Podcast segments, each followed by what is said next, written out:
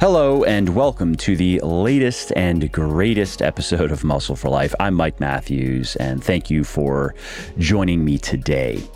Now, I have recorded hundreds of episodes of Muscle for Life, and I've talked about a huge variety of things related to health, fitness, lifestyle mindset, ranging from the basics of diet and exercise, like energy and macronutrient balance, and progressive overload, and training frequency and volume, to fads like the ketogenic and carnivore diet, and collagen protein, to more unfamiliar territories like body weight set point and fasted cardio.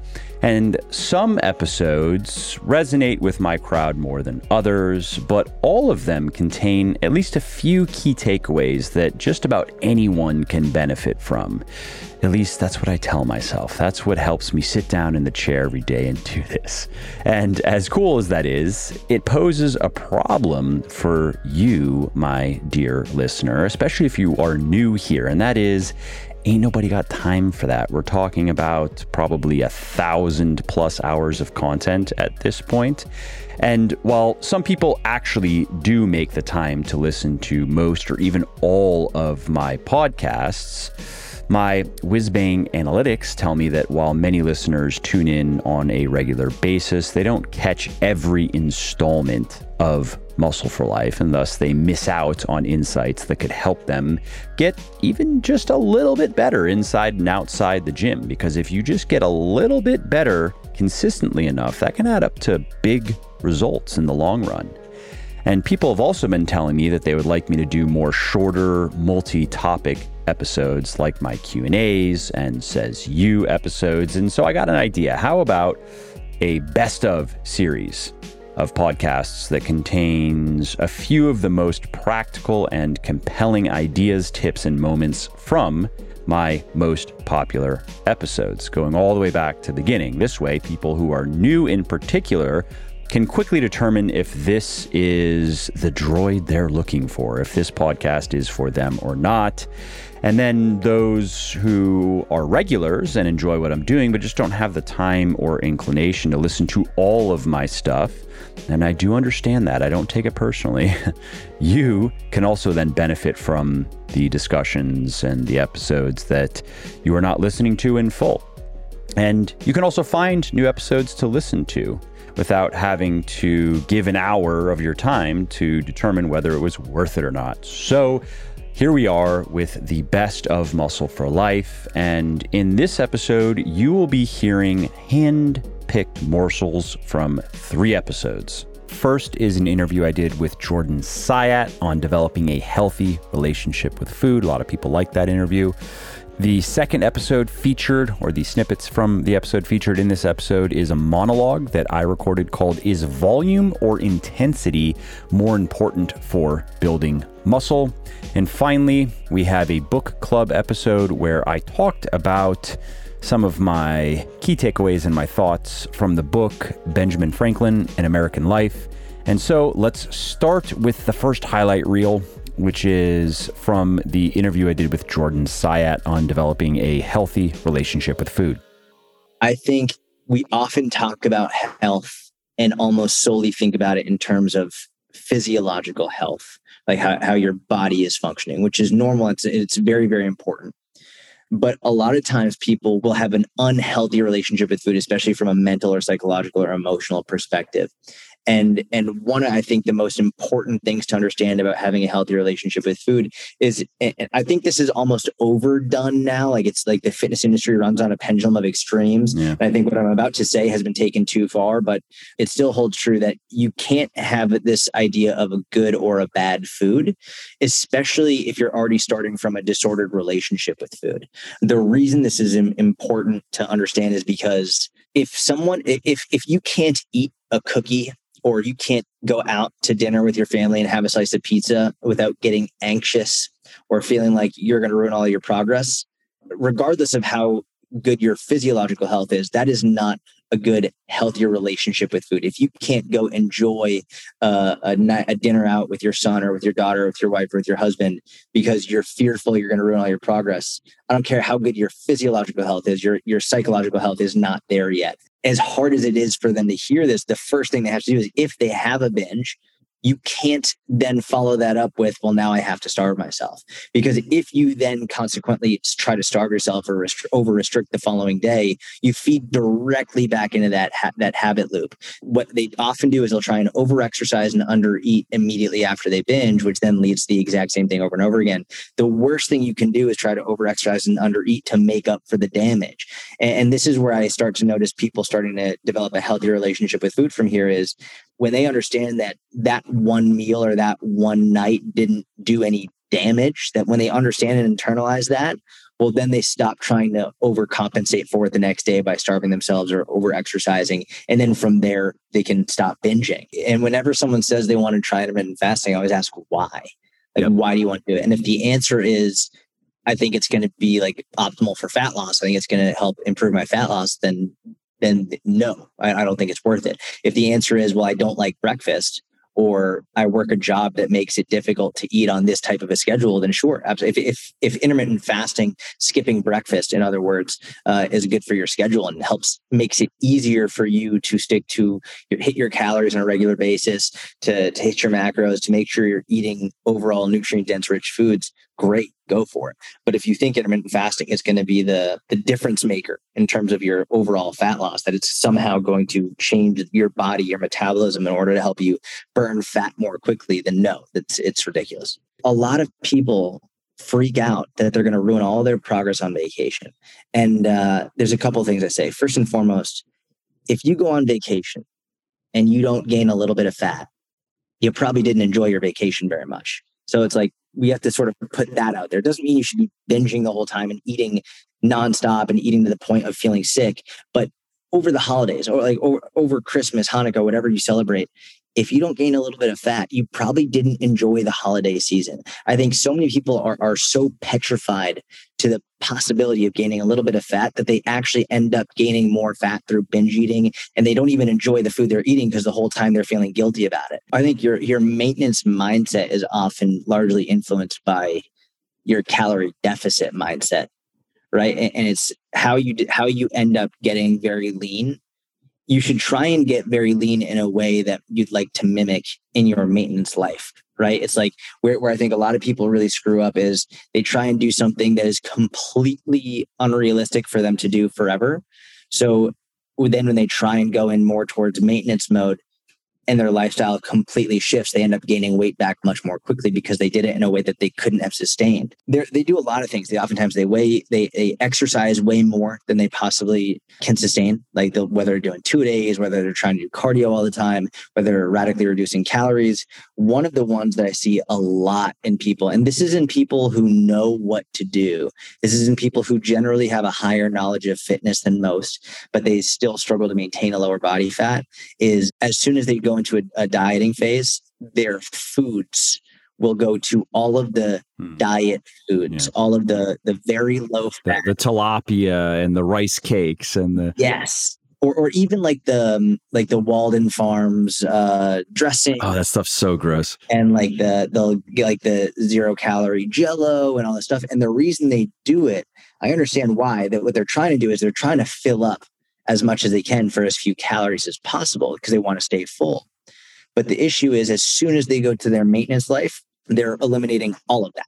They're not filling up on the jello. They're not filling up. They're not having like these these massive gargantuan bowls of vegetables. They're going back to what generally a normal amount of food looks like in a normal like from overall natural nutrient dense rich foods, but those have more calories. They've created this idea of how full they're supposed to be. So when they fill up on these other foods that are otherwise very healthy for them, they're going to be eating significantly, significantly more calories because they're used to this certain amount of volume in their stomach. And so, what do you like to see people do to avoid that problem? I think some of that stuff in your diet can be okay, but you really have to give an honest look at, at what you're eating. And and I think there are a couple things you have to do. When you're dieting, you have to be okay with a little bit of hunger. you have to you have to be okay with that i think one of the biggest issues is people will try and avoid hunger so much that they actually create a fear around it that, that they're so scared of ever being slightly hungry that it actually becomes a huge a huge fear of, of going to bed hungry is a really common one a lot of people are very fearful of going to bed hungry, which is often what will perpetuate binge eating as well. But hunger is a normal part of dieting. Like it's a normal part. It's a normal part of being a human. And also, I would say just taking the foods that you normally eat and trying your best to just to have slightly smaller portions of those same foods. If if your cutting diet looks drastically different than your maintenance diet, you're not going to be able to sustain it.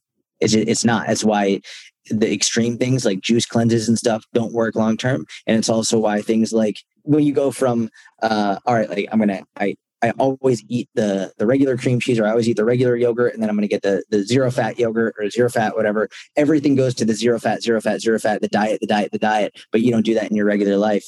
You're not going to be able to sustain that. So ideally have have less elimination, less complete substitutions and more just slightly reduced portions. Okay, that's it for the featured moments from the interview I did with Jordan on developing a healthy relationship with food. And if you want to go check out the whole episode, it was published in October of 2021. And now let's move on to the featured snippets from Is Volume or Intensity More Important for Building Muscle? Before we get started, have you ever wondered what strength training split you should follow? What rep ranges you should work in, how many sets you should do per workout or per week? Well, I created a free 60 second training quiz that will answer those questions for you and others, including how frequently you should train each major muscle group, which exercises you should do, what supplements you should consider, uh, which ones are at least worth taking, and more. To take this quiz and to get your free personalized training plan, go to muscleforlife.show, muscleforlife.show slash training quiz answer the questions, and learn exactly what to do in the gym to gain more muscle and strength.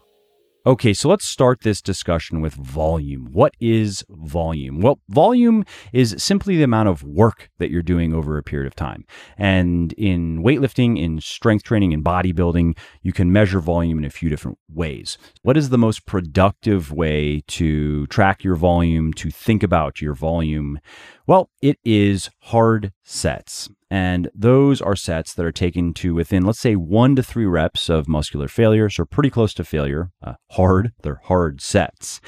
However, there are some caveats that I'm going to share with you uh, in a few minutes. But as a general rule, tracking the number of hard sets that you do, and you can look at that in terms of individual muscle groups in individual workouts. You can look at it in terms of muscle groups per week. You can look at it in terms of individual exercises, depending on your programming, depending on your goals. But that is the generally most productive way to track your volume, to plan your volume, to think about training volume. All right, so now let's talk about intensity, and then we will talk about intensity versus volume and get into some practical programming tips. So, what is intensity? Well, this is how hard you're training. So, whereas volume is the total amount of work that you're doing, this is that's like a quantitative thing, right? You could think of intensity as a bit more of a qualitative aspect. In in weightlifting and strength training, you can measure intensity in a few different ways. One of the simplest and most useful ways to express how hard you are working in sets is to use a simple system known as reps in reserve, which is how many more reps you could have done in a set before failure. That number is your reps in reserve. Now let's talk about volume versus intensity. Which is better for muscle growth? And the answer is neither. You need both. So then let's talk about why you need both volume and intensity. And for that, I'm going to quote a buddy of mine, Eric Helms. He said, Muscle growth occurs due to cumulative tension stimulus over time. So in other words, you build muscle by contracting those muscles at a sufficient intensity for a sufficient duration over time. And the process of increasing the amount of tension that your muscles are exposed to, that they are generating, over time is known as progressive overload. And you can increase that tension stimulus in two ways. You can increase the amount of tension produced in each rep by lifting heavier weights. So that is where intensity helps. And you can extend the amount of time that your muscles are exposed to tension by doing more sets or more reps. And so that's where volume comes into the picture. Now, with the first option with heavier weights, you are forcing your muscles to produce very high amounts of tension, right? They have to contract very hard, but for relatively brief period of times. Now, with the volume approach, you are using lighter weights if you're doing more reps, for example. And that doesn't mean that those sets are easier. In fact, they may even feel harder, but you have lighter weights for more reps, and that forces your muscles to contract moderately hard, not as hard as the heavy weights, but still hard, or the heavier weights for a longer period of time. Now, if you just go for more sets, let's say the weight doesn't change, but you just do more hard sets per uh, week for that exercise or maybe for the muscle group, then you haven't changed the maximum amount of muscle contraction that's occurring in your training, right? You haven't increased the weight, which would then cause your muscles to contract even harder. You haven't decreased the weight, which would cause them to contract less hard. You are keeping the maximum level of contraction the same. You are just contracting them more because you are doing more sets. Okay, so let's summarize quickly what we've learned here. We've learned that we want to be taking our sets fairly close to failure. One to three good reps left is a good target. Um, you're going to want to have maybe two reps left in general on your compound exercises, and you can push closer, two or three in your compounds, and then you can push closer to failure in your isolation exercises, your accessory exercises, because it is safer that way. And if you don't push yourself hard enough in your sets, then you're just not going to generate enough tension to stimulate muscle growth. We've also learned that you have to use sufficiently heavy weights. People who have at least a few months of good weightlifting under their belt, the weights really should be no lighter than probably about 60% of one rep max. And most people will probably find they can do 15, maybe 16 reps with 60%. Many people know that the best way to continue getting bigger as a natural weightlifter is to continue getting stronger. You have to see your one rep maxes on your big exercises going up. You have to see your whole body strength going up over time time to continue gaining muscle. And so they figure maybe I should just train like a power lifter, right? Uh, the more weight I can lift, the bigger I'll be. Powerlifters are stronger than bodybuilders. I'll just do that. And the problem with that line of thinking is it's putting the cart before the horse. Getting stronger is not what causes muscle growth. Muscle growth causes strength gain because bigger muscles are stronger muscles. So as you get bigger, that should eventually result in your strength going up. But you can't get so hung up on chasing strength that you neglect volume, which is needed to cause hypertrophy, which is then needed to increase your strength. So then, why do we have to keep adding weight to the bar over time? Why is that strength gain correlated with the ability to continue gaining muscle? Well, one reason is to ensure that we are still taking our sets close enough to failure because we need to do that to maximize tension in each workout. So we have to maintain the effectiveness of each set in terms of building muscle. If we just use the same amount of weight, we will get strong enough to where that weight is just not that difficult anymore. We may be ending our last, our final sets on an exercise with three, four, five, six reps in reserve. That's not hard enough to generate a large enough training response. We need to be ending those sets a bit closer to failure. How do we do that? Add weight to the bar. We also want to improve our ability to move those heavy loads, which then, of course, allows us to rack up more tension more easily during our workouts. Again, we're looking for that sweet spot where the weight is heavy enough to cause our muscles to contract hard, but not so heavy that we can only do maybe one or two or three reps. We want to be able to do enough reps in each set to rack up enough tension. And we also want to be adding weight to the bar. We want to see our 1RMs going up to gauge how well our program is working. If our 1RMs, if our whole body strength has not gone up for a while, it is a sign that the program may not be providing enough tension to drive the muscle growth that then allows us to add weight to the bar. So that'd be undertraining. Maybe it's providing too much. Maybe it's trying to get you to do too much and you are not fully recovering. So you are overreaching. Or it may be a recovery issue. Maybe your programming is good and you are not sleeping enough. For example, that alone uh, can halt progress in its tracks. And so those are the, the primary reasons why, again, we need to be seeing weights going up over time. What are the current best evidence based guidelines for programming our training in light of everything we've just discussed? Here they are. So do 10 to 20 hard sets per major muscle group per week. If you're new, you can be closer to 10. If you are intermediate or advanced, you probably need to be in the middle. You want to be doing probably no fewer than 12 hard sets for any individual muscle group per week. And if you want to progress, you're probably going to have to be closer to 15 to 16 or so, at least in your bigger muscle groups.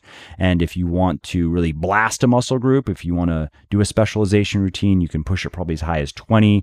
Uh, but do not try to do 20 hard sets for all of your major muscle groups per week. That is going to be very difficult. It's going to require probably a couple of hours in the gym every day. So 10, 20 hard sets per major muscle group per week.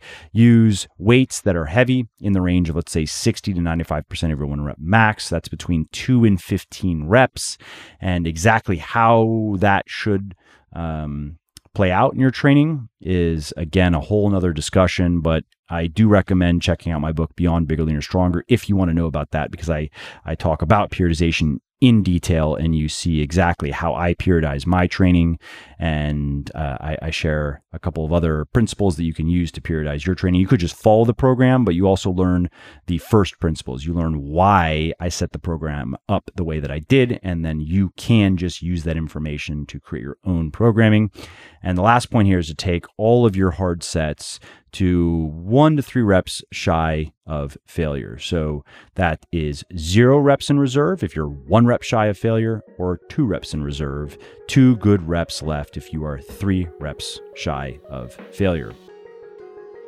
And that's it for the highlight reel of is volume or intensity more important for building muscle? And if you liked it and you want to learn more, you can find the whole episode back in August of 2021. And last, we have now the book club episode for the book Benjamin Franklin An American Life. Now, if you look at the reading habits of extremely successful people, you'll notice that many of them spend a lot of time reading biographies and autobiographies. For example, the top Nike designer and entrepreneur D'Wayne Edwards attributes much of his rather unlikely professional success to a biography that he read when he was young of Jackie Robinson, the baseball player, that inspired him to endure great hardship and do whatever it takes to succeed. Elon Musk has also spoken many times about his love of biographies of brilliant inventors and entrepreneurs in particular, including Howard Hughes, Albert Einstein, Nikola Tesla, and fittingly, Benjamin Franklin. I don't think that it is a coincidence that this type of literature is so popular among overachievers. I think there are several reasons for this. I think that biographies are the ultimate in self improvement literature because they provide you with wide ranging, raw, and unfiltered information as opposed to pre digested morsels. Unlike most self help books, biographies aren't making carefully crafted arguments that are intended to sell you on particular ideas or strategies or ideologies. They're just showing you the real world results of very different paradigms for thinking and living, paradigms that you can then assess and analyze to formulate your own highly individual lessons and takeaways. Let's now talk about this week's book which is widely considered to be the definitive biography of Benjamin Franklin and a book that sits on many must read lists of many notable people. And I love this book for several reasons. First, I'm a bit of an Isaacson fanboy because he's not only an outstanding researcher, writer, and storyteller, but he's also really worked his ass off for decades to hone his craft and establish himself as one of the premier biographers of our times. And he's also had a pretty stellar business career as well. Second, I like this book because I think that Ben Franklin was a man worth modeling in many ways. What spoke most to me was his intense curiosity, diligence, persistence, practicality, lightheartedness, congeniality, and relentless drive to improve both his life and the lives of others. I really do believe that the world could use more Franklins and really could never have enough of these types of people. And so if we can embody just a fraction of his spirit, then minimally the people that are in our orbits are going to be better for it. All right, let's get to my five key takeaways from the book. Here's the first one quote, to pour forth benefits for the common good is divine. And my note here is that Franklin sincerely believed in leading a virtuous life and serving the country that he loved.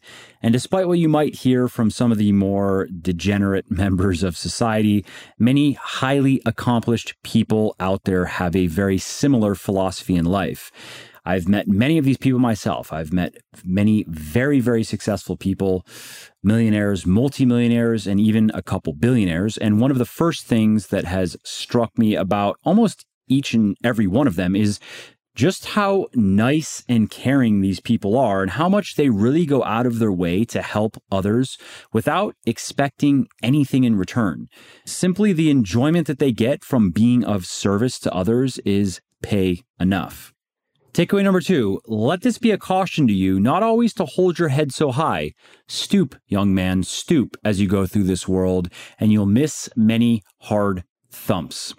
Many of the overachievers that I've known and that I've read about have been exceedingly humble, so much so that in my personal interactions with some of these people, it has actually made me uncomfortable more than once because their humility made me feel almost arrogant in comparison, which is a pathology that I really don't want to develop. I mean, I'm all for cultivating self confidence, but there's a big difference between growing as an individual and swelling.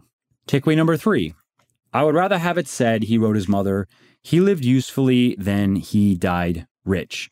According to research conducted by Nobel Prize winning scientists at Princeton, the happiness that you derive from making money tends to level off at around $75,000 per year.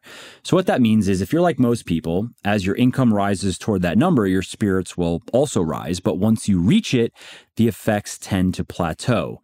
In other words, if you go from $35,000 a year to $75,000 per year, yeah, you're probably going to feel quite a bit more happy and cheerful.